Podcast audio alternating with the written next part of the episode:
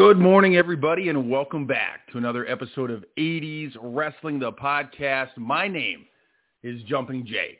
And before we get into the episode today, just want to take some time and share some news with all of you.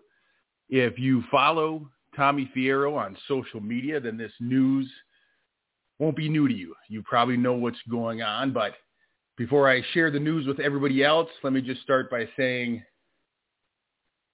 there's there's lots of reasons why people fall in love with the world of professional wrestling. As a kid, it's probably the larger than life characters, the superheroes that have come to life from the books of a com- from the pages of a comic book that draw you in. As you get older, the storylines in professional wrestling can offer an escape from the day-to-day stresses that a lot of us face.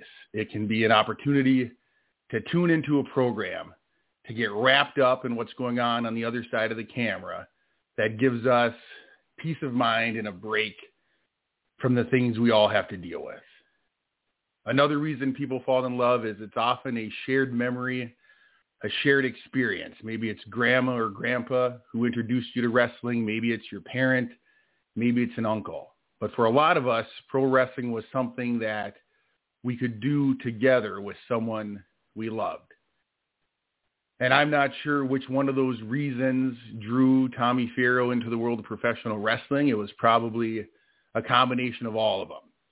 But last week, Tommy suffered a tremendous loss in his life as his father, Emil Fierro, passed away last Friday. And so before we jump into today's episode, I just want to take a moment and recognize the sense of loss that Tommy and his family are going through. The weight of that kind of loss is heavy. Losing a father is not something that is easy, and it's not a weight that will ever truly leave Tommy. There will always be something that reminds him of his father. And my hope and my prayer is that the things that remind Tommy of his father are the good things, are things that put a smile on Tommy's face and so as we go forth with today's episode, I, I offered not to do it, uh, but Tommy wanted to go ahead and he wanted to have this show run as scheduled to give people a break from the stresses and the things that they're facing in their life. And so we're going to go forward. We're going to do the best episode we can. But I just want you all to know that our thoughts and our prayers are with Tommy and his family as he is navigating some some difficult waters uh, this week. Tommy is not going to join us on today's program. Instead, we do have a, a, a co-host that's going to fill in for him. But my hope is that Tommy is with his family right now and, you know, thoughts and prayers definitely go out to him. So in honor of Emil Fierro and Tommy, we're going to go forward with today's episode. We're going to have a great conversation. We're going to reminisce about the thing that we loved, that Tommy loved, that that him and his dad shared, and that's professional wrestling, especially in the 1980s. Uh, today's topic of choice is the face paint of the 1980s, where the colors were often bold, the designs intimidating, and the cool factor was undeniable. Today's episode's going to be all about the face paints of the 80s, who wore it, what it added to their character, and what we remember about those colors that didn't run. It is the face paint of the 80s. So to kick off this conversation, I want to welcome in our co-host for the day. He is the voice of ISPW, and he is no stranger to co-hosting this show in the last few weeks. Matt Compatello, good morning, sir. How are you? Hey, good morning, everybody. How's everybody doing today? Well, we're we're doing okay as as you're well aware of Tommy's situation, and so we did just kind of kick off the show as you heard, uh, saying we're dedicating this one to his father, Emil. Uh, Tommy's definitely walking through something that is not fun to walk through, but no. pro wrestling can can add that escape for people, and so today that's what we're going to do, Matt. So I appreciate you filling in last minute. Tommy was planning on doing the show, but then this morning completely. I understand it. Just that I don't have it in me. And so, Matt, thank you for being willing to step in at the very last minute. Of course, and all the Uh, very best, especially through this extremely difficult grieving process to Tommy and the entire Fierro family. Very well said. Well, in honor of Tommy and his dad, we're going to go forward with today's topic of conversation. There's a couple calls already on hold, so we're going to jump in to the calls. We're going to talk about face paint, what we remember, who wore it, what it meant, what it added to their character. Should be a good conversation. We're going to start off by visiting with a guy who's called in before. He's the man with so many talents from a country that's so much better than ours. That's Canada. We're going to our good uh. friend, David. David, welcome back to 80s Wrestling, the podcast. Thanks, Trumpet Jay. Uh, great to talk to you. And Matt, good to talk to you as well. Good, well. Good morning. First thing I wanted to say, um, you know, just in honor of, of Tommy and Tommy's dad, uh, one of my favorite country artists is Alan Jackson, and he has a line in one of his songs that says, the greatest contribution is the ones we leave behind. And I think uh, I think that really just speaks to the Fierro family and you know the the contributions Emil has made by you know having a son Tommy who's just given so much to so many people through the world of professional wrestling and and how much he cares about the fans and I think that this is a wonderful legacy there. So I just want to start with that. Very well said, David. I know Tommy appreciates your sentiments, and so thank you for that. Um, why don't you start off our conversation about face paint? Tell us who you remember wearing it, what you remember about it, and what you think it added to the sport of professional wrestling. So th- there's two things that I think of when I think of face paint in the 80s, uh, and the first one is is demolition. And and I think the interesting thing about demolition is because when you know they would come out and they'd have the spikes on and the leather, and they would have the masks on, and you're like, oh, you know, these guys are like, what are these guys like? You know, this kind of ominous, like not quite sure. They got the the, the power music, and then they take off the hood and they have the face paint on, which I think just added to the character uh, and and sort of a little bit of a mystique about it as well. And I like the thing about Demolition too is that the face paint would change up in terms of you know where the lines were or how exactly it was painted on, but the colors were always the same on each of them. And I think I think that continuity was was a great piece. And the other thing when I think of when I th- probably even more so when I think of uh, you know, and Surfer Sting and and the fact that he had so many varieties of face paint, uh, but it just became you know such a part of his character and the idea of okay, what's he going to wear this week? You know, what's he going to have on in this match? What colors is he going to have on? That's going to you know maybe relate to the match or you know when it's like Fourth of July and you know you're having the you know the flag painted on your face or something like that that that those are the things that I think of when I think of face paint in the 80s. You know, I think the Demolition and Sting, the two that you brought up, I think they are absolutely iconic in the world of face paint. Like you said, it added something to their character. It added something to the whole presentation of who they were for Demolition, oftentimes very menacing. Like you said, they came out with those leather hockey mask with the spikes, and once they took them off, the face paint very menacing. Uh, if you were an opponent, it would put fear into you. Sting, on the other hand, bright colors, neon colors, always matched whatever outfit his was wearing. So his face paint, like you said, would change and adapt based on the situation. But again, so iconic. And one of the great things about face paint, and I heard Sting say this in an interview, is if you're a wrestler that wears face paint, you don't age. You don't age. If he, if Sting puts on the face paint and goes to a fan autograph signing today, he looks a lot like he did when we were watching him on TV. It kind of helps camouflage that aging process where sometimes an older wrestler you no longer can recognize, but the face paint has helped him kind of stay recognizable throughout the years, which I think is a is an excellent added component of the face paint that I didn't think of until I heard Sting say it. It's yeah, I, I, think that's an excellent point. It's, it's, so true. Yeah. Like Sting is ageless. Look at Demolition. You see them at the. We just saw Demolition, Jay. And they had the face paint on. I loved it. Yep, you show photos to your friends. Hey, I just met Demolition. You know your friends, or you don't say anything. And it's like, hey, wait a minute, that's Demolition if they're wrestling fans. It's just So yeah, of those easily, uh, recognizable. recognizable. Face paint sure. certainly adds rather uh, timeless component, I think, to a wrestler, and uh, yeah, I think one of the iconic ones also, the Ultimate Warrior. If you had to make a list of most iconic, I would think the Warrior is going to be tippy top. If not number one, it's in the top three for everybody because that look was so recognizable. And in the 80s, you guys can weigh in because maybe my brain's is just not firing on all cylinders. But most of the thing, most of the wrestlers that wore face paint were part of a tag team. You think of Demolition, you think of the Road Warriors, you think of the Powers of Pain. Individually, Mhm. you had the Ultimate Warrior in WWF and you had Sting in WCW. Warrior was really the only main guy in the World Wrestling Federation that wore face paint that I can remember. from back then. Yeah. I mean, even before him, you had uh, uh who was it? Uh, Dewey Robertson, the missing link, was there for a period with the face paint too, and that certainly added to some mystique to uh, his character. And he was a guy. I think Dewey Robertson was in his early late forties, early fifties, but you would have never known it, especially because of the face paint.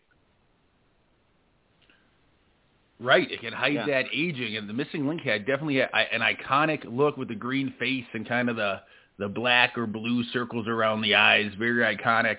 Another singles wrestler who wore it in the WWF, but you don't really think of it as a face paint guy, was Kamala. Kamala had the the, the paint on the face and Oh, the that's belly. right.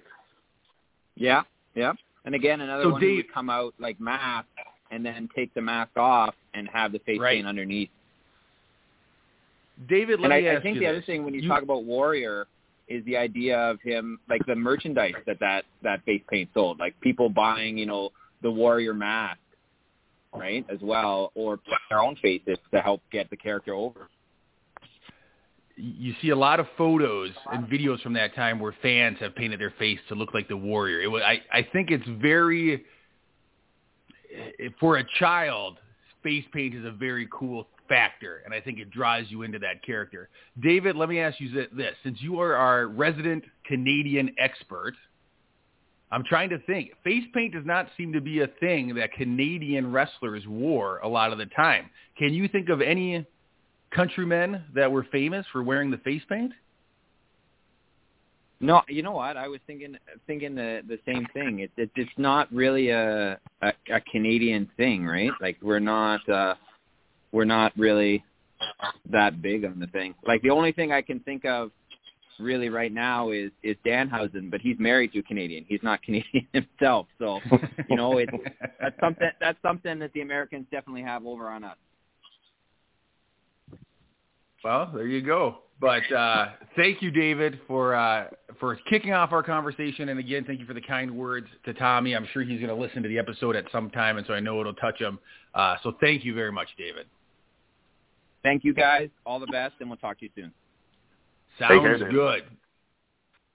All right. Next up on the Wrestling Collectors Slam line is our good friend from Butler, New Jersey, Danny. Danny, welcome back to 80s Wrestling, the podcast.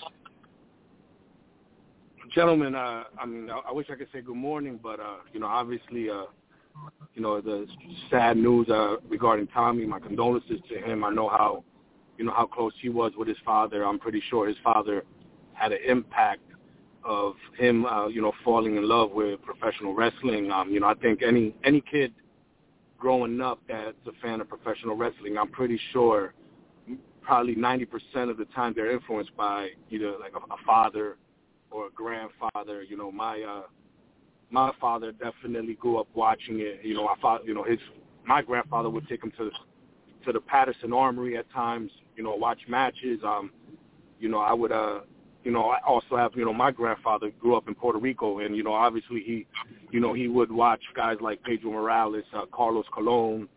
Um, you know, it just you know like I said, it's just a, such a a generational passion and you know definitely my heart and my prayers go out to Tommy. You know, like I said, it's, it's definitely a tough time. But uh, to get on subject, you know, when you talk about the face paint, you know, you obviously um the last call he he kind of stole some thunder, but uh, you know, you're gonna think about you know I know how much demolition you know that's your favorite tag team of all time. They uh I think that they're like the epitome of, of the face paint with obviously, uh, you know, War Roar, Legion of Doom, you know, them coming out, you know, with, with, once you heard that beat sound, you know, it was, it was time to go. Um, you know, the Ultimate Warrior, obviously, that, uh, you know, that the, the paint, the persona actually, you know, with the way he, you know, he rushed to the ring, you know, the heavy metal music. Um, you know, when I think about the face paint, you know, I, I also, you know, when I think about, you know, I think about the Warrior and Sting, you know, their biggest moments. You know, when you talk about a, a superstar when it comes to the face paint, when it's something triumphant, you know, obviously WrestleMania 6 with the Warrior and then with Sting at uh, the Great American Bash in 90 when they they won their first titles, you know, they obviously you see the face paint off, you know, you see their sweat, you know, you see the agony that they went through, and that, I think that's kind of more iconic, you know, on a you know triumphant moment when the face paint is off, because you get to see the the real human side of the character in uh, in Triumph, you know, and like I said, it takes the you know it, it, it definitely paints a picture of the emotion that they're going through. Um, you know, you think about, you know, obviously like the face paint, you know, you, you know, in a comical way, you know, you go to Demolition coming out with Hacksaw Jim Duggan at SummerSlam uh, when they they teamed up. Um, you know, when the Warrior had his feud with Andre, you know, you had you saw Andre with his uh, on his promos on Brother Love Show with the face paint. So you know, face paint, you know, it, it takes many different forms, but you know, you like you could you also think about guys like you know the Great Muta, you know, wearing the face paint you know, and the and the green mist, you know, the, you know that that paint added so much to their persona, to their aura, and like I said, it's definitely a big part of the '80s and uh, in, into the '90s, and like I said, it's a uh, definitely something that you know you remember as a child. Definitely agree with you on the uh, emotion factor, the emotion and the uh, human factor. I think there was no more iconic or triumphant one than the Warrior celebration at WrestleMania 6 because what did they go? At least 25 minutes, him and Hogan, and the paint was certainly off the Warrior by then when he was holding both belts up. Absolutely. Absolutely. It it was off, and I remember as a child that was one of your first glimpses of what the Warrior looked like without the face paint. So I remember when the magazine came out and you could study those photos and like Danny said, see the human underneath the war paint. It was very interesting to me as a child. Danny, I got to ask you because if my memory serves me correctly, you had a run-in or an opportunity to speak to the boogeyman about what face paint meant to him as a performer. Am I remembering that correctly? Yeah, I, yeah, absolutely. I, I'm I'm glad uh, I'm glad that you you mentioned that. You know, because like I said, that was a, you know, you know that was a a, a real personal time. You know, having to pick him up at the airport, working the you know the, the the signing with Tommy, helping him out, and then you know bringing him back, and you know you got to meet. You know the you know obviously I met the character, but you know he also broke down every single facet of the face paint that he wore. You know, I, I actually called it. You know, when I'm I'm talking to him, I bring it up, uh, and I'm like, yo, how long does it take you to you know put that makeup on? And he looked at me like, I was like, he's like, don't you dare call it makeup. You know, he's like, I said, you know, you know, obviously, like I said, I, they're real protective of their gimmick, and I get it. You know, but like he took it, he broke down every single facet of what, you know, each part of the, you know, the the the, the war paint means. You know, and then I say, I think it takes him three hours to do, and he does it all by himself. So he's definitely meticulous. It's something that he take he took definitely takes pride on. And you know, when he you know talk about the boogeyman, he mentioned it. He was like that. You know, when you talk about the boogeyman, you know, you relate to something that can be real. It's realistic, especially the kids. Like the book, you're always thinking about the boogeyman. You go to bed, you look under your bed. You know, you look. You know, you you open the closet, you make sure nobody's hanging around. So it's definitely something psychological, and it's definitely part of the the character um, you know, getting to learn what exactly um, every facet of what his face paint meant and what it, you know, brought out, you know, in his character. I love that he just was able to convey to you the significance of what it means to him as a character. And I have to believe that if you're a wrestler that wears the face paint, once you put on that face paint, it has to help you transition from your everyday persona. It has to help you crank up the volume and it has to help you transition to that character that you are now going to portray when you walk through that curtain. It's kind of like Superman going into the telephone booth, ripping off the Clark Kent shirt, coming out with the the Superman S on his chest. It's got to be kind of one of those light switch moments where once the face paint's on as a performer, it helps you lock in to what you're about to do. Absolutely. Like I said, um, you know that's uh, you get you can't get more 80s when it comes to the you know the the war paint, the face paint, uh, whatever.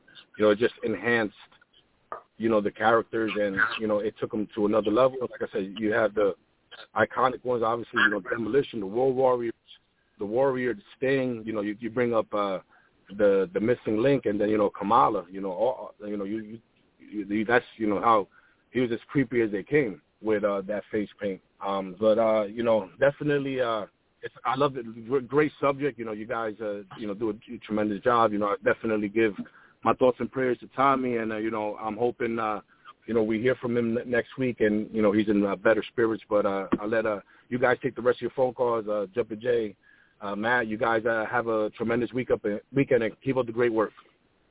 All right, thank, thank you, you so Danny. much. You know, Jay, before we get to our next call, you were just at the 80s Wrestling Con, and we saw Demolition there in their iconic face paint. We saw the Now come out for the Demolition Cup Fatal Four-Way Tag Team, which they won. Paying tribute to Demolition as well, they came out in face paint. Tomorrow, though, we have ISPW's War to Settle the Score at 7.30 p.m. at the ISPW Arena, the Totowa PAL in Totowa, New Jersey. We're going to have Craig Steele taking on Demetrius Papadon. Fox Vineyard is going to take on Dominic Denaro. Rick Recon is going to challenge LSG. Sean Donovan is going to collide with Alpha Jr., what I think is not going to be more of a brawl than a wrestling match.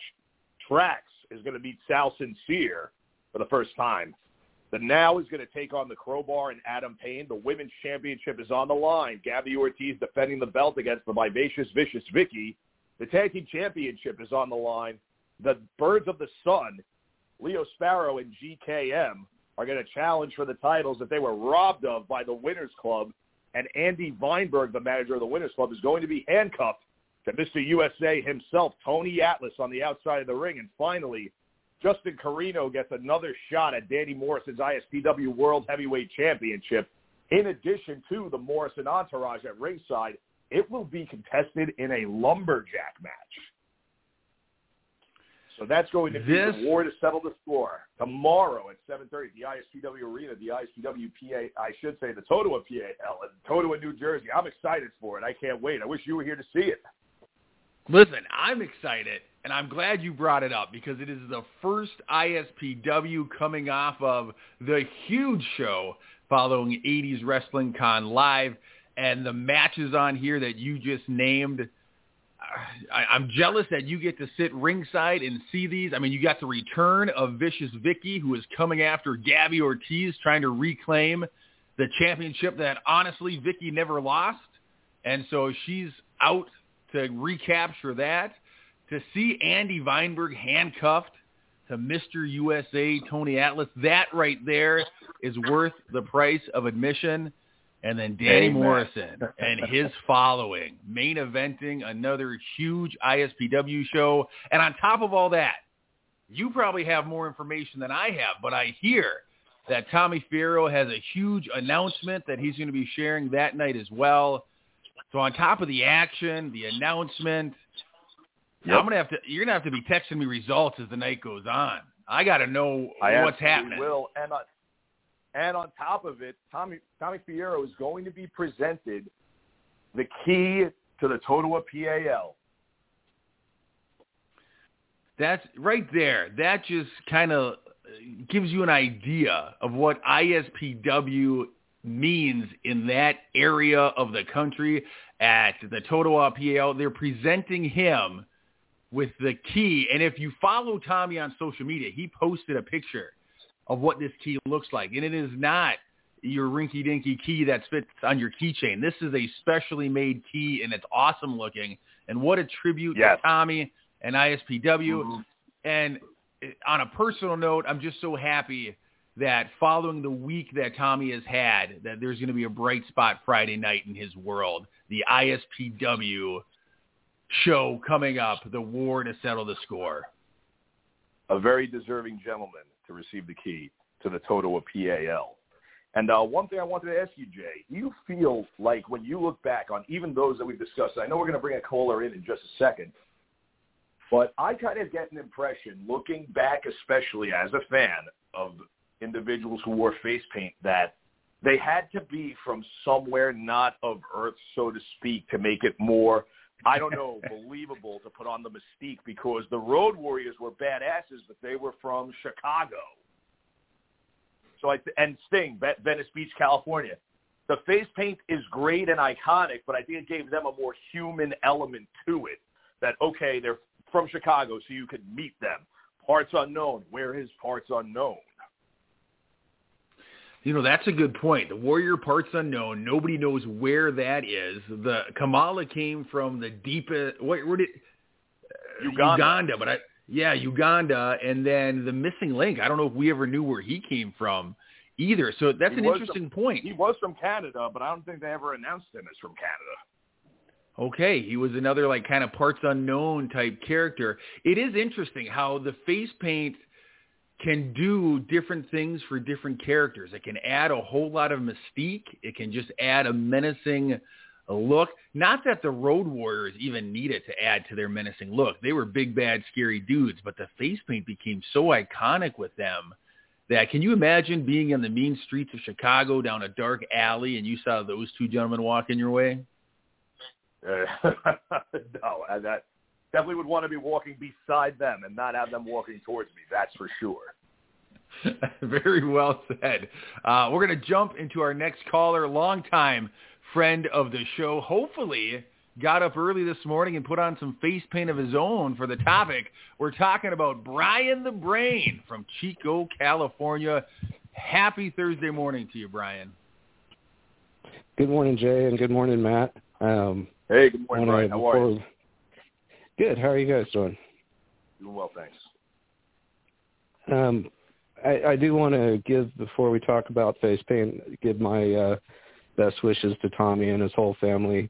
Um, being in a, the club that uh, someone who's lost a parent, uh, it's something that uh, you never get over. And that first uh, few days, that first week, uh, it's it's foggy and difficult and mm. and uh so much that you have to get together and do and and at the same time try to process everything. And and you know I lost my mom in 2013 and and uh most difficult thing I've ever been through and it still hits me in waves of grief all these years later just out of nowhere. So I just want to uh give Tommy and his family all the the best wishes and and and and, and love I can because I, I know how difficult it is. So um, on that note, I'll, I'll switch over to the uh, the topic of the day and, and just say, uh, uh, of course, you guys have hit on some of the greats.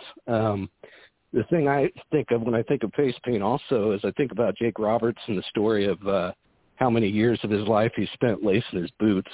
And I think about uh, these guys particularly the Road Warriors, Ultimate Warrior, um, Demolition. At first, it was kind of their paint, their face paint was just kind of uh, mishmashed on there, especially Randy Colley when he was the original Smash. But it got more and more detailed as the years went by. As far as uh, it got, I guess Demolition they got pretty dialed in right away, but it did get more advanced. And uh, Animal in particular with his uh, his uh, for Road Warriors had that spider on his forehead.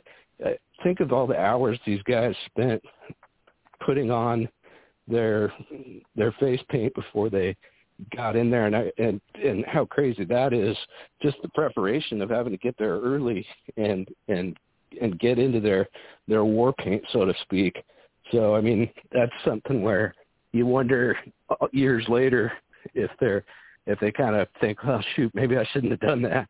And kind of a, a neat thing to think about. But uh, uh, I did want to point out too that uh, both Sting and Ultimate Warrior, I hadn't thought about the tag team aspect that you guys talked about, but they did start out as the Blade Runners, and they had you know much more, or even the Freedom Fighters before that. and their face paint was a lot more basic at that time. But then they went on to singles career. They both kept their paint, and they both got Mm-hmm. much more advanced in it. And then uh, Ultimate Warrior, I don't know about you, but I, I liked his iconic look.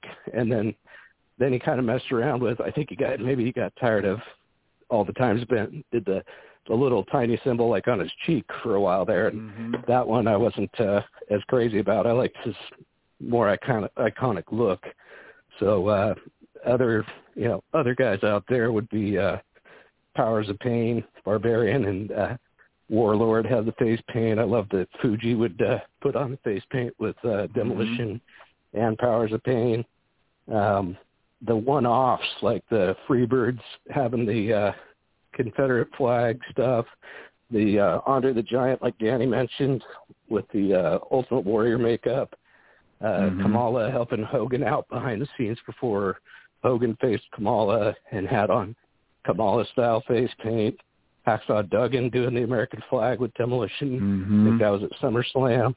So that kind of stuff was fun. Um, another one that's throwback would be uh, Great Kabuki. Uh, had not real advanced face paint, but but he that's another guy out there that that had the face paint for for a time there. So fun topic.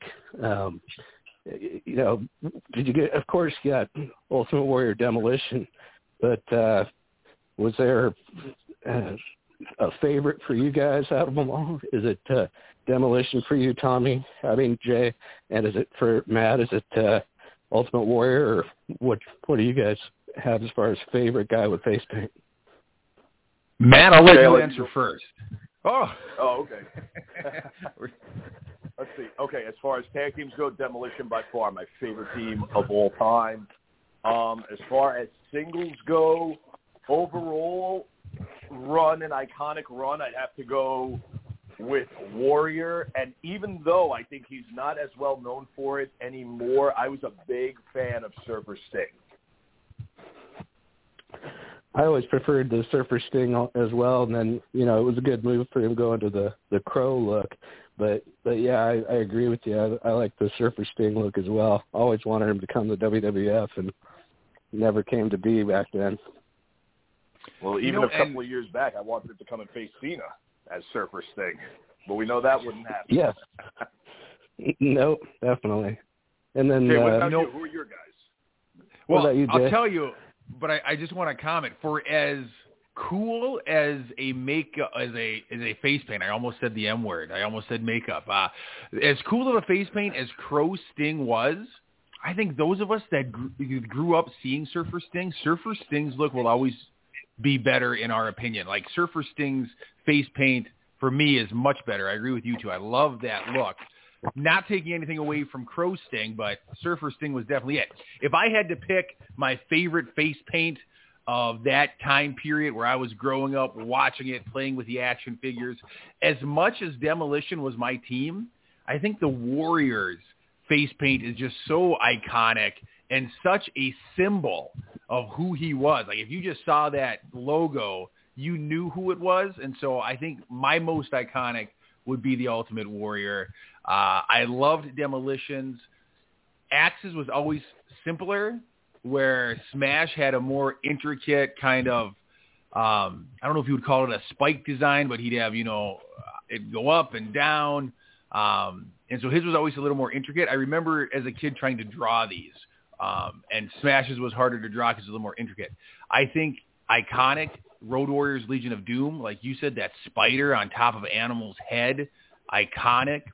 And I love, Brian, that you brought up the amount of time that it must have taken. And I think that's something that a lot of us probably take for granted because it had to be, you had to get to the arena extra early because it probably took you at least an hour or more to do some of that intricate face paint. And back then they didn't have traveling makeup artists who would apply the face paint for them. These guys were doing it themselves. And if you ever listen to Jim Cornette's podcast, he's got just it's on YouTube. It's about a seven minute clip where he's talking about wearing face paint, and one of the things he remembers is the mess that was left behind in the dressing room because guys would have face paint on the sinks. They'd have you know, a bunch of toilet paper or paper towels that they were using to help clean up their faces, and they would just leave the mess.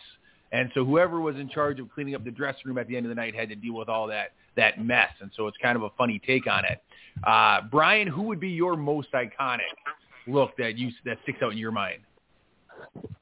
Uh, I'm with you. I think the the warrior would be uh, who I think of, and that just that symbol. You can put it on a shirt. You, you know, you can do masks right. that uh, go over the face.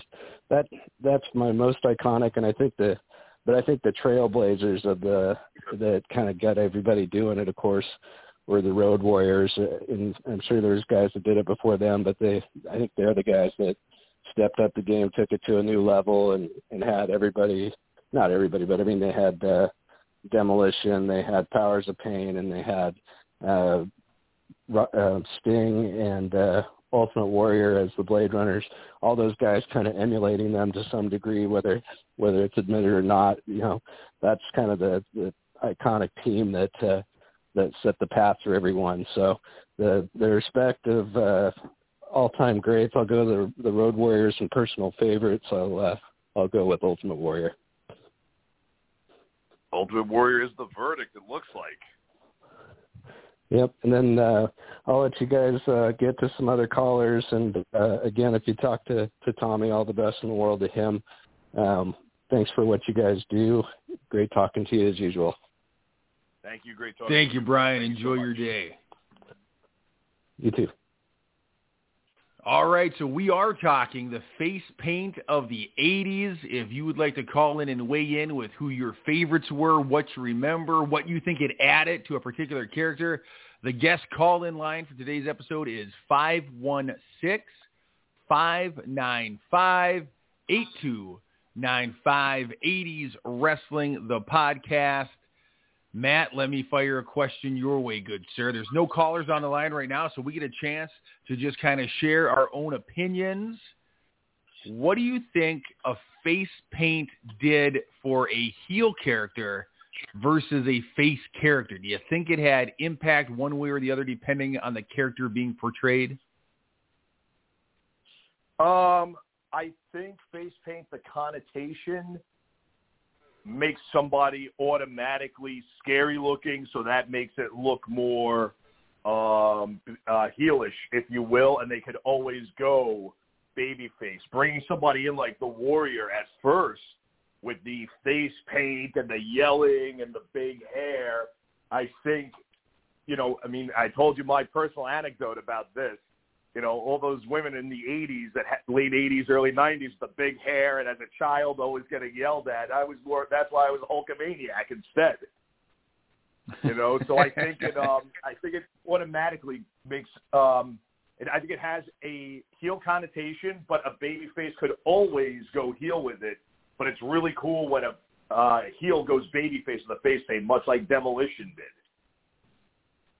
That's a very uh, good point. There is something menacing about a heel in that face paint, especially if they keep it to kind of the more muted tones where Surfer Sting and Ultimate Warrior are more of the neon, the bright colors that tended to attract attention. But if you were a heel and you kept it dark around the eyes, maybe some reds, maybe some silvers, it definitely added just that menacing touch to your appearance.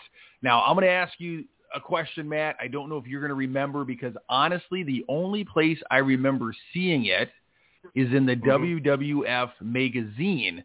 But I have an issue where they do a story on the Ultimate Warrior, and he used to carry down a jar of face paint, and when he was wrestling a jobber, on a Saturday morning. After he beat him up for a while, he would take some of the face paint out and he would rub it on their face to give them kind of a warriorish look before he beat him. Oh. I don't remember seeing it on on television ever, but I have pictures of this. Do you remember that taking place, or do you think that would might have been just for photos? No, I think that probably was for photos, or they did it at maybe um, house shows or something to see how it would sure. look, just to test how that would come off on television. That seems very out of character for him, though. Just right, like how so maybe... the Undertaker never wore the belt, you know, because he was a supernatural character, and didn't have to care about earthly things. I think that would have made the Warrior too earthly in a sense. You're, you could be right that maybe it was something they were testing out in front of house shows to see how it went over. But yeah, I'd never seen it on television, but there's pictures of it in a magazine. And so it always piqued my interest as a kid. We're going to continue this conversation by checking in with a good friend of the show. It's time. It's time. It's time for Totowa Tom. Totowa Tom, good morning to you. Morning.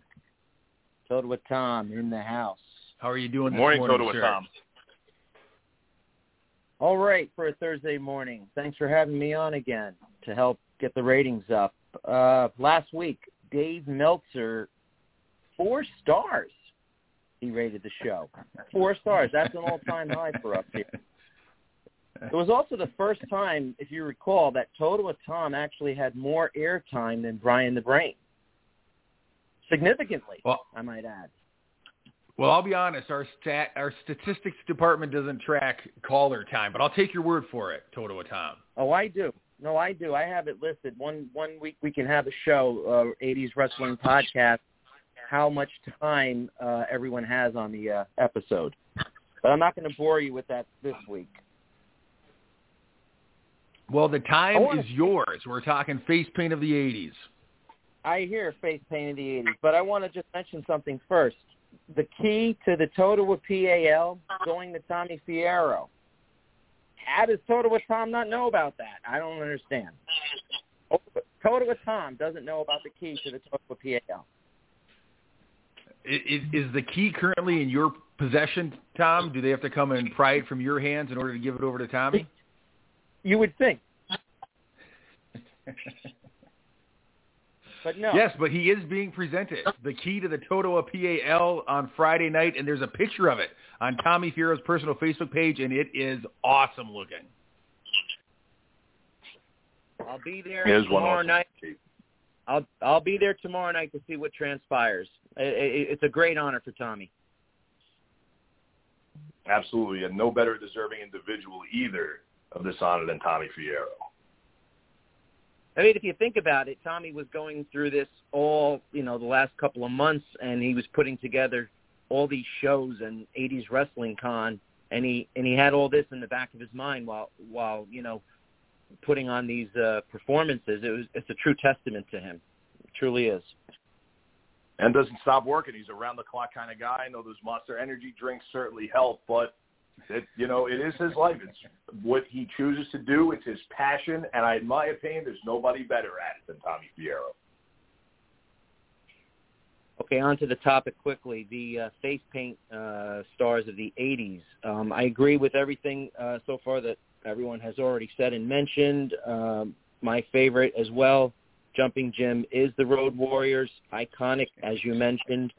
I also appreciate the fact, Matt, that you mentioned that the now Haley Collins and Vic Delicious, the former tag team champions of ISPW, that they did paint their faces in honor of Demolition for the Demolition Cup at the Rock and Wrestling Showdown. Um, also, Matt, I'm not sure if you caught this or not. I know you were announcing the event, but when they won the Demolition Cup, they actually used the Demolition finisher.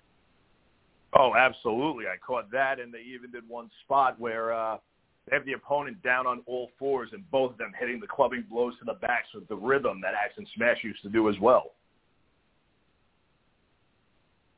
It goes to show ISPW action is where it is at right now. Um, I was told that Mark Henry at the event said that ISPW was the best kept secret in professional wrestling today. Wow, that's a really great, one hell of a sentiment, especially by someone as accomplished as the world's strongest man, Mark Henry, in a premier organization now in AEW, been in the WWE for well, well over 20 years. Wow, that's a really great compliment coming from him, especially. So if you're in And the he's right. area, if you're in the New Jersey area, um, I highly recommend catching one of the shows. You have tomorrow night, and the meet and greet starts at six. Of course, the uh, bell goes off at seven thirty. It's a great time. It's old school '80s wrestling with a flair, you know, in, for today's you know action as well, and it's going to be awesome. And time's up for Totowa Tom. Totowa Tom, thanks a lot for calling, man. I can't wait to see you tomorrow. It's going to be a really awesome event at the Totowa PAL. The War to settle the score, brought to you by ISPW. And Totowa Tom is a super fanatic of ISPW. I had the pleasure of chatting him up at 80s Wrestling Con Live. He follows ISPW. I'll tell you this, Matt. I was it was my first in-person ISPW because unfortunately I don't live close enough to catch them live. I do watch the YouTube program and I check in with Tommy for updates and things like that. But I was pleasantly surprised with the following that ISPW has. There are a large amount of people that must go to multiple shows because they're in they're engaged in the storylines. They understand what's happening. They know when to boo, when to cheer. I talked to another gentleman who gets front row tickets as often as he can. That's Big Cliff from Rockaway. Mm-hmm. And so, Matt, talk to me about this ISPW following that is bubbling up in the New Jersey uh, area here how cool is it for you to be the voice of ISPW? You get to go to every show, sit ringside, and you get to see these fans come and engage. Talk to me about just what the environment is like show to show. It's great. Uh, there's a reason I like to refer to them on my commentary as the ISPW faithful. They are the best crowds, and you know the superstars of ISPW are they bring out the best in that best crowd as well. You know, it doesn't matter if it's Crowbar, the timeless one, putting on, you know, performance of a lifetime, giving it his all every single time he goes out there, and you never know exactly what he's going to do. And I'm curious to see what him and Adam Payne are going to do against the Now tomorrow. I mean, you've got, uh, you know, more so guys you would t- look at as newcomers like GKM and Leo Sparrow, the Sons of the Sun, always out there, high energy, engaging the uh, crowd every single time they come into the arena.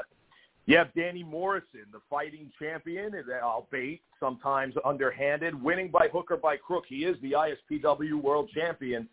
He's got his Morrison entourage and Maven and Dave LaGreca. He's got some following in the ISPW faithful, but they make it to every single event for sure. Another gentleman in the ISPW making a difference is Trax.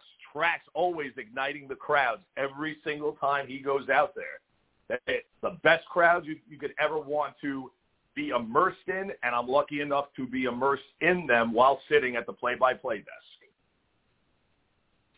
And every show, you never know what's going to happen or who might show up. Every time I talk to Tommy Fierro, he's got something in the works, something up his sleeve to keep the fans coming back for more. Talk to me a little bit about this character, this guy, Andy Weinberg. He's called into the show a couple of times. I got to meet him at 80s Wrestling Con Live, and he is such an entertaining personality, but he's going to find himself in a very sticky situation this Friday night. Talk to me about this Andy Weinberg, Matt. What do you know about this guy? He is the winner. The winner, Andy Weinberg himself, every single time, always igniting the crowd. And I will say, you know, a couple of times he comes in, and instead of instigating right off the bat, sometimes he, I, I'm fooled. I think the gentleman has turned a new leaf. Unfortunately, the same old winner, as he would put it, every single time he's in these crowds at the ISPW, at every time he's in the ring igniting the audience – and tomorrow, though, he is going to have his hands full. I know by hook or by crook, he's the winner. But tomorrow, though, I don't know if he had. He may need some reinforcement if he thinks he's going to muscle Tony Atlas around the ring as the Winners Club defends against the Sons of the Sun. Handcuffed to Tony Atlas. I can't think of a tougher situation for Andy Weinberg to weasel his way out of than a pair of handcuffs. The other question I have for you involving the war to settle the score this Friday at the ISPW Arena in Totowa, New Jersey, is the return of Vicious Vicky. Now, I was there to see her make her way into the ring and kind of confront her one-time best friend Gabby Ortiz and announce to the crowd that she's back and she's coming for her heavyweight women's championship. Do you like Gabby Ortiz's odds this Friday, Matt, or are you thinking Vicious Vicky is recapturing the gold? If I had to put a bold prediction down, I would say Vicious Vicky is going home with the gold again. Mm, that's one of the matches that I I I'm looking forward to hearing the results of. Recently medically cleared, determined, never wanted to have to take a step back from action and competition. Unfortunately, had to forfeit the belt, and I think uh, she's got that belt razor, razor straight focus, razor straight focus. And Matt, you'll be there ringside calling all the action. Before we wrap up today's episode, let's revisit the face paint of the 80s. Do you have any closing thoughts, wrestlers, anything you want to add to the conversation about the face paint, Matt? One thing, and I think it's because it was rare but not taken into account, um, when she would come out, especially with Randy Savage, Sherri Martel would, you know, that makeup that she wore eventually sometimes did border on face paint. Luna Vachon, you know, painting the side of her face, and as well, someone who started in the 80s, somebody you certainly remember from the 90s as well, Bull Nakano. You rarely hear the women wearing face paint. Matt, you look at you waiting for the closing minutes to bring up an excellent point. You talk about the iconic look of Queen Sherri or Scary Sherri as some would refer to her. I would absolutely call her makeup during that run as face paint because she would get some crazy designs. Luna Vachon with the kind of the vein look, the lightning bolt vein look running up her face. That's an iconic look. And Bull Nakano, like you said, uh, a woman who was intimidating in her own right, but that face paint took it to another level. And you're right. We don't hear or see a lot of female superstars rocking the face paint. But those three that you just named, that definitely plays into their iconic looks. Heavily. And don't forget, tomorrow we will see the women's action, as we just stated. Gabby Ortiz defending the ISPW championship against Vicious Vicky. Rick Recon going one-on-one with LSG. Dominic Demara meets Fox Viner. Craig Steele is going to take on Demetrius Papadon. We've got the Now going against Crowbar and Adam Payne. That's going to be a great tag team contest. Sean Donovan and Offer Jr., that's going to be a straight-up fight. The tag team championship on the line, as we said the Winners Club with Andy Weinberg in their corner, handcuffed to Tony Atlas outside the ring. He'd have a better time handcuffed to, to Tony Schiavone, but nonetheless, they're going to be meeting their challengers, the people they stole the tag titles from, the Sons of the Sun, GKM, and Leo Sparrow. And in the main event, Justin Carino going once again after Danny Morrison's ISPW Heavyweight Championship. In addition to the Morrison entourage, it will be a lumberjack match title to be contested in a lumberjack match for the ISPW World Heavyweight Championship, 7.30 tomorrow, Totowa, New Jersey at the Totowa PAL, the ISPW Arena. And along with all that action, Tommy Fierro will be presented with the key to the Totowa PAL. And Tommy Fierro is going to make a much anticipated announcement involving his future and the future of ISPW. It's a can't miss show. Doors open at 6 p.m. for the meet and greet. Action kicks off 7:30 p.m. bell time. I won't be there, but Matt, you'll be there, and I hope if I you're will. in the New Jersey area that you'll be there as well. I'll be there commentating alongside the commentary wrestling god and legend himself, Tiger Mulligan. We're going to be doing the play-by-play and color analysis of tomorrow's show. And heck, maybe I'll end up showing up in my uh, yellow T-shirt that says "Parts Unknown," the world's largest face paint factory. Ooh, I love it. Be very fitting. Well, before we sign off, Matt, I just want to thank you one more time for filling in for Tommy the last minute. It is always a joy to talk to you. You're knowledgeable, you're entertaining, and I could listen to that voice all day long. of course, anytime, Jumpin' Jay. Thank you. For everybody here at 80s Wrestling, the podcast, and all fans of 80s Wrestling, I want to close the show by letting Tommy know. Tommy, if you're listening, all of our thoughts and prayers are with you and your family. Take as much time as you need, brother. We're all here for you. If you need anything, just reach out. Thank you for uh, opening the doors to 80s wrestling so guys like Matt and I can have cool conversations. Without you, there wouldn't be this or there wouldn't be ISPW. And so you are in our thoughts and in our prayers.